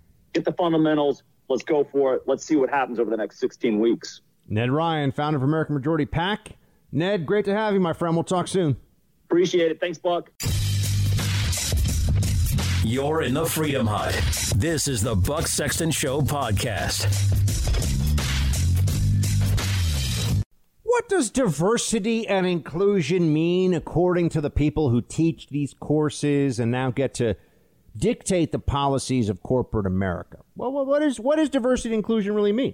You know, we hear about it all the time, but how do you stay on the right side of this and how do you make sure you're okay? Well, let's uh, let's take a look into one example. The city of Seattle had a session that we now have through a Freedom of Information or public records request. We have information about it. Uh, hat tip Christopher Rufo, who did the due diligence to get all this research together. He's uh, contributing at City Journal, contributing editor. So Christopher Rufo pulls together the city of Seattle, and here's the thread that he wrote on this on Twitter so that we can know what does it mean to go through this diversity training? What are the kind of concepts that they're not just being raised. You are told to adopt this. I mean, you are told to agree to this stuff or else. Well, here's what he's got. The city of Seattle held a training session for white employees called Interrupting Internalized Racial Superiority and Whiteness. So I did a public records request to find out exactly what this means. Let's go through this together in the thread. First, I mean, this is amazing stuff. Diversity trainers informed white participants that objectivity, individualism, intellectualization, and comfort are all vestiges of internalized racial oppression. So that's right. So when you talk about individualism or objectivity, that's a that's a racial oppression term that's used. Wow. Christopher Rufo goes on. Sometimes both sides of the coin are oppression. Are white employees speaking too much? That's probably the internalized racial superiority of imposition or paternalism. Are white employees speaking too little? That's oppression because silence is violence. it's, this is real. This is a public records request for the city of Seattle. This is what they teach city employees in these insane leftist enclaves. Maybe CNN can go, ha ha ha, and have a big laugh about this. Yeah? Does this seem like it's reasonable stuff? Does this seem sane to any sane person? It's really, it's pretty amazing, isn't it? Oh, but it goes on. What's next? The City of Seattle diversity trainers encourage white employees to practice self talk that affirms their complicity in racism and work on, this is a quote, undoing your own whiteness. Um, racism is not our fault, but we are responsible. Practicing self talk that affirms our complicity in racism. Wow, this is amazing stuff. Talk through your struggles in the work of undoing your own whiteness and showing up as allies and accomplices so you can challenge and support each other. This is what people are being told. You better confront your whiteness. Confess and expunge your whiteness or else. Tax dollars, folks, go into this. And remember, this is not a mandate now. These are not things that you get to ignore and say, ah, you know, that was 15, maybe 10 years ago the diversity trainers come into college and they tell all this stuff, and then you know the the frat bros are going to frat bro, and other people are going to you know the artsy kids are going to do that. And everyone kind of just goes, and it's a free for all. Everyone's just drinking too much and you know having a little too much casual sex on campus, right? Like that's what used. Now it's oh no, you better listen to all this diversity stuff because you're going to be held to account on this. You better be willing to stand up in class and denounce your white privilege and your whiteness or else. Christopher Rufo continues here. Remember, this is what he pulled from the city of Seattle. It's amazing. What happens after the thought exercises? It's time to do the work. The trainers ask white employees to let go of comfort, guaranteed physical safety, social status, and relationships with some other white people.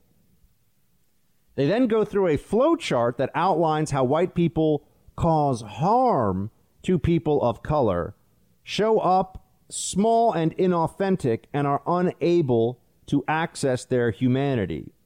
My friends, this is, I mean, this is just straight up ideological brainwashing with, with brainless slogans, right? This is just absurd.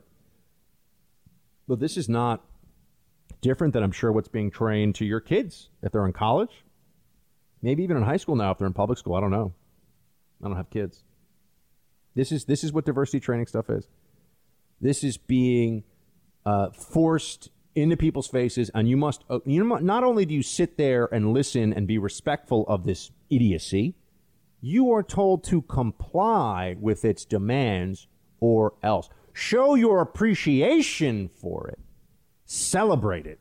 Not even enough to bend the knee when the left tells you to. Bend the knee, look up at them, and say, Thank you so much for taking away my individual thought, my freedom, and my free expression. Thank you so much for forcing contradictory, absurd, and even immoral beliefs down my throat. Thank you so much. This is amazing. This is wonderful. How can I help in your work here? How can I be an ally and an accomplice? Mr. Rufo continues. In case some people are wondering if they're really white, they pass out a data sheet called Assimilation into Whiteness. Are you of Arab, Jewish, Finnish, German, Italian, Armenian, or Irish descent? You're definitely white. No getting out of this. The invitation for this training was strictly segregated, this is stunning, to white city employees only. The goal is to teach them how to have how they have complicit complicity in the system of white supremacy and must be held accountable to black, indigenous, and people of color. End quote. How do you know when you've been successful in the training? When you implicate yourself in racism, when other white people may be angry, and when you have stopped your white normative behavior. That's right. Apologize and for, apologize for and erase your whiteness as fast as you can, or else you're complicit in racism. This is what people are being taught with tax dollars as public employees. Thanks for listening to the Buck Sexton Show podcast. Remember to subscribe on Apple Podcast, the iHeartRadio app, or wherever you get your podcasts. Can you be charged with a hate crime for painting over painted words on public property? The answer in the Bay Area of San Francisco, in the city of Martinez, is apparently yes. Yes, you can. ABC News here with the story. A white California couple has been charged with a hate crime after they were seen on video defacing a Black Lives Matter mural. Two people identified by the district attorney as, uh, et cetera, et cetera. In, the, in a video of this, the man identified as Nelson can be heard saying there's no racism, it's a leftist lie. No one wants Black Lives Matter here. He was wearing Trump 2020 garb and yelled, Make America Great Again. Um, look, this is, a pol- this is a political fight. This is not a hate crime, folks. Now, if we're going to be letter of the law people, you know, if, if it's a mural and labor and time went into that. You know, could this be considered uh, petty vandalism? Yes, right. I mean, let's be. If you have permission to paint something somewhere, right? If I have a grocery store and I want a mural painted on the side, and someone comes along with black spray paint and play, uh, sprays all over it, that's not okay. But I hate crime. Come on. But this is what they're trying to do. That's the whole. Don't you see? That's the whole purpose of Black Lives Matter is to take the left's Marxism and rooted in identity politics where they can always use the the most uh, the most strident and devastating attacks on their opponents possible by claiming that everything against this movement is racism, is a hate crime. That's what they're trying to do, and they're being successful. And they're being successful. Um, that public property is now taking what is a current political movement and right. I mean, this is no. What if Republican towns wanted to start writing MAGA all over public buildings? Yeah, we're going to have a MAGA mural in the in the city, you know, in uh, town square. Does that seem right to people? Oh, but BLM is not about politics. I mean, we're really going to play this game? Yeah, they're going to play this game. Dishonesty. So much dishonesty. Black Lives Matter is about a lot more than just police violence against black men, as we know. Police murders of black men is really what it's about. They say. But it's not. It's about all these other things, all this other stuff. We know this. But that's right. Mess with a they so they can deface monuments, do all these things. The left is fine with that. But oh, if you paint over the the, the, the mural, I think it was just a sign that said, I mean, just painted words, Black Lives Matter. If you paint over that, it's a hate crime. You Could go to prison for a year for this. I mean, this is uh, this is not good, folks. Free expression, free thought. If they can wrap their political ideology in this protective this protective covering of oh BLM, any opposition of BLM is a hate crime. Well, uh, look, this is why I I find hate crime legislation to be very problematic. Crimes are crimes establishing special crimes, especially for things that aren't criminal behavior, absent this this assumed intent, uh, it's uh, it's an issue, right? And this is how you get people say, "Oh, I saw a rope. It's a noose." No, it's actually uh, used by construction workers to lift up, you know, cans of paint, which anybody would know if they weren't oh so hysterical about it. My friends, they will use every tool. The left, the Democrats will use everything that they have to silence you, to defeat you, and to make you do what they want, and to be in power and to feel like they're the good people. Even as the society around them is crumbling and some of the most precious parts of our society freedom of speech, freedom of association, freedom of religion are just under assault from these people. They are. Democrats are attacking all of this. They don't believe in any of these freedoms. They want control to tell you what to do all the time, everywhere liberalism is a lie that the left tells people. They are illiberal. They are anti liberty. Don't forget it. You're in the Freedom Hut. This is the Buck Sexton Show podcast. Like soft butter on warm toast. Time to spread some freedom coast to coast.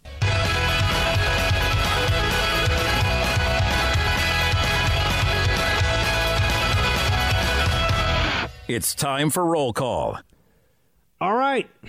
Facebook.com slash Buck Sexton. If you want to email us, teambuck at iheartmedia.com. We love getting the messages.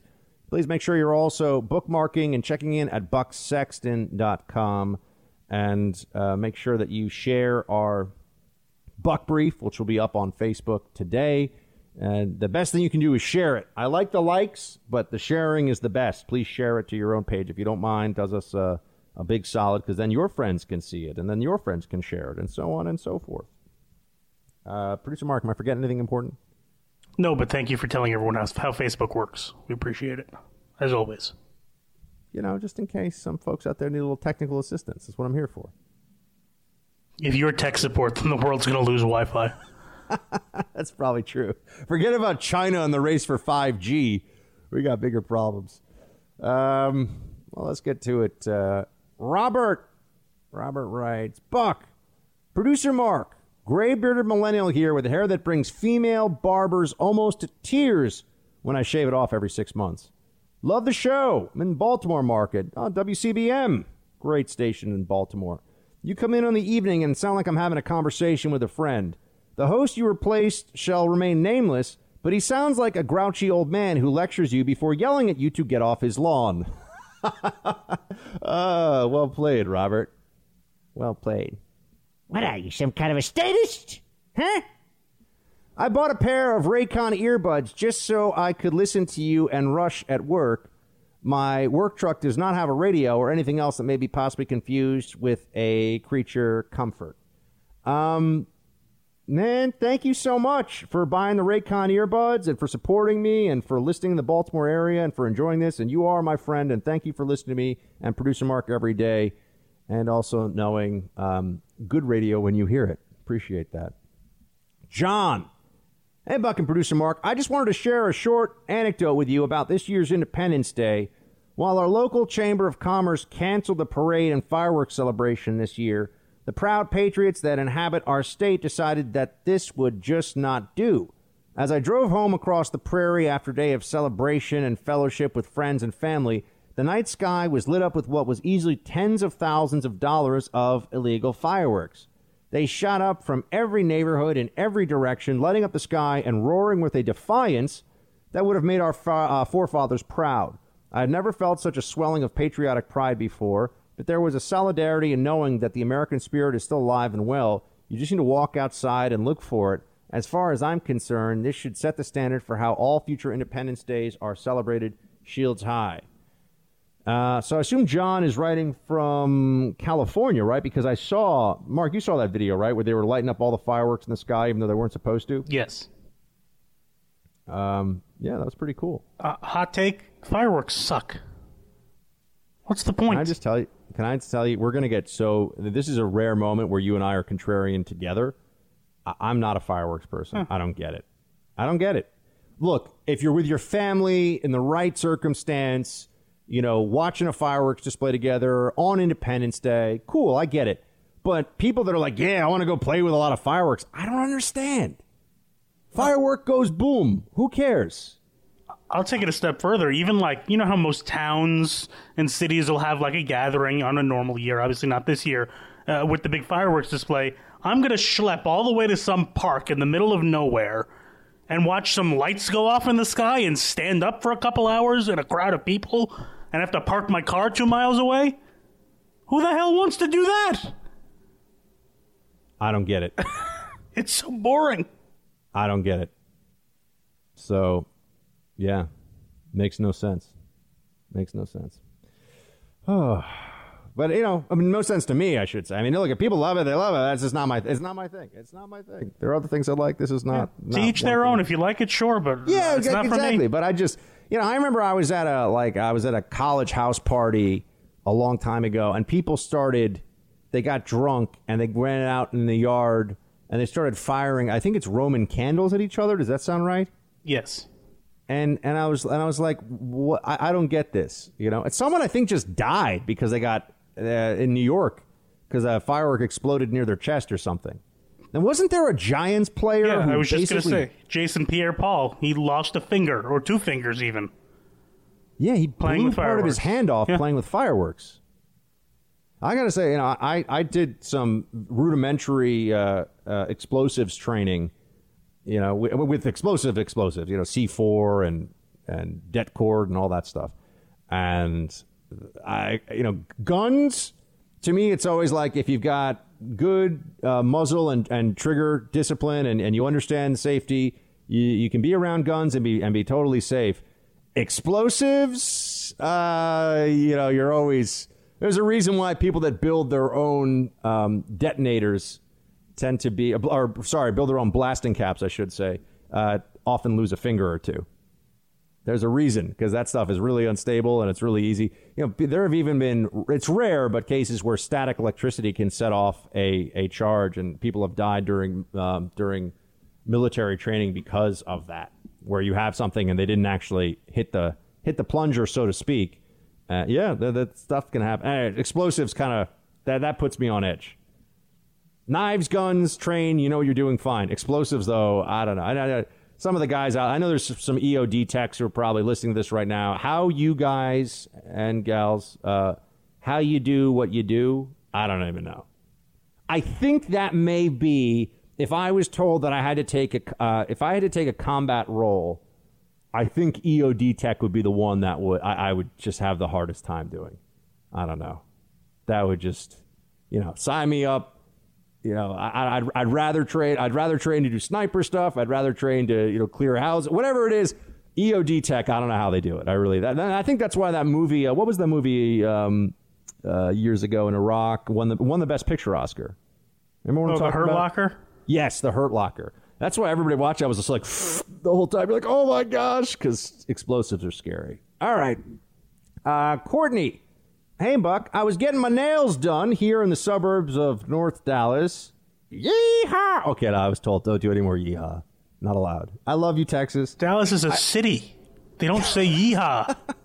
Come on, man. I'm from New York. We think everyone's like, hey, howdy, I'm wearing a Stetson and riding a horse. And I'm just kidding. and that's why they call us Yankees. Yeah, that's true. I actually spent a lot of time in Dallas because when I worked at the Blaze uh, for for Glenn Beck, I was in Dallas every probably every two or three months. So great town, great food, great town, really nice people. Um, I'm a fan. Austin, where we have our wonderful affiliate KLBJ, of course, is another town that I need to spend some time in. This fall, I'm going. I asked my nail tech, Courtney writes, about how he felt about the whole mask wearing thing. He said he hated it, then proceeded to tell me about his friend who recently went to be tested for COVID. He said he checked in and waited for over an hour and then left. Later that evening, he got a call saying his test that he never even got came back positive for COVID 19. I have a feeling this kind of thing is happening a lot. Um, so you're so Courtney's telling me that what? Yeah, I have heard that the testing takes longer than people think that it will. So you can get tested and wait three or four days to get a result, which feels like. Uh, this is also why, as I've been telling you, you know I'm right about this. The tracing thing was just has been preposterous from the start. Yeah, let's just meet with everybody you've met with. I mean, they're going to be they're going to be tracing people for the next thousand years, given how many cases and how many contacts. It's absurd, absurd. Oh, we do it for STDs. Yeah, well, you know, if you're trying to trace syphilis, hopefully the list is a little smaller of people that have been put at risk. Right? Tracing some diseases is a lot easier than tracing a coronavirus.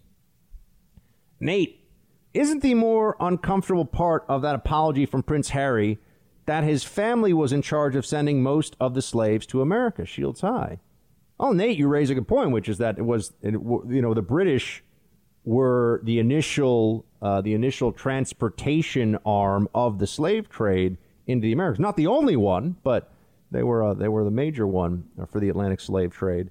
And yes, indeed, of course, Britain is therefore deeply complicit in American slavery, uh, even though our liberals in America like to pretend like America is the only place that had slaves. We invented, if you listen to Senator Tim Kaine, we invented slavery, uh, which, as we know, is not true. And anybody who even has a passing familiarity with the Bible would know that, that we did not invent slavery. It's been around, unfortunately, for thousands of years. Um, Peter, hey, Buck, producer Mark. To say we don't have a royal class is a misnomer our senators and congresspeople, because of the lack of term limits, have become princesses and princes. Um, mm, I mean, they're a they're a ruling class. I think that's fair. I, I, but you remember, a prince or a princess is going to have that concentrated authority of a monarchy. Uh, usually, I guess not really in the Saudi context where there's like a thousand princes and princesses, but I don't know. I see what you're saying. I see what you're saying, Peter you know, it's like the Jeopardy judges. I will allow it. What do you think, producer Mark? Yeah, sure. I think there should be term limits. Yeah. Tie, tie goes to Team Buck on this one. No, well, of course I agree on term limits, but I mean that we have a we have a, monarch, a monarchical class. Well, they become like you know well-known people because they've been in office so long. Yeah, like a royal or- class. I, Yes. I see. Look, I, I agree with the sentiment. I agree with the sentiment. Alex Trump had a great speech at Rou- Mount Rushmore, but then feels the need to go after Bubba Wallace and NASCAR. I don't get it, Alex. I, I I don't get it either. I, you know, I feel like Trump is uh, is that guy that you're in the bar with that you know that if you get into a bar fight, he's the best guy you could ever have. But you know, every once in a while, he you know picks a fight with a lamppost when he's had one too many and like breaks his hand, and you're just like, well, that wasn't really necessary. He's still a great fighter, and you still love the guy, but you know, it's not not a perfect situation. Not a perfect situation. Um, Brandon, hey Buck. First off, love the show. Second, I live in Cincinnati, and starting July 9th, we were supposed to wear masks within our city limits. Then on July 8th, our governor declared that it is also mandatory to wear masks throughout parts of the state. If you don't, you get slapped with a $25 fine, and they released a number to the public for people to call and tattle on you like we are back in the second grade. Keep doing what you're doing, sir. Well, Brandon, that is certainly troubling and annoying, um, but that's what we're heading to now. We're, we're all being, talk about complicit, we're all being forced to be complicit in the anti COVID nanny state. I hope that changes. Please go to bucksexton.com. Check out on facebook.com slash bucksexton, the Buck Brief. Share it. Back tomorrow. Oh, also go to youtube.com slash bucksexton. Subscribe. Shield time.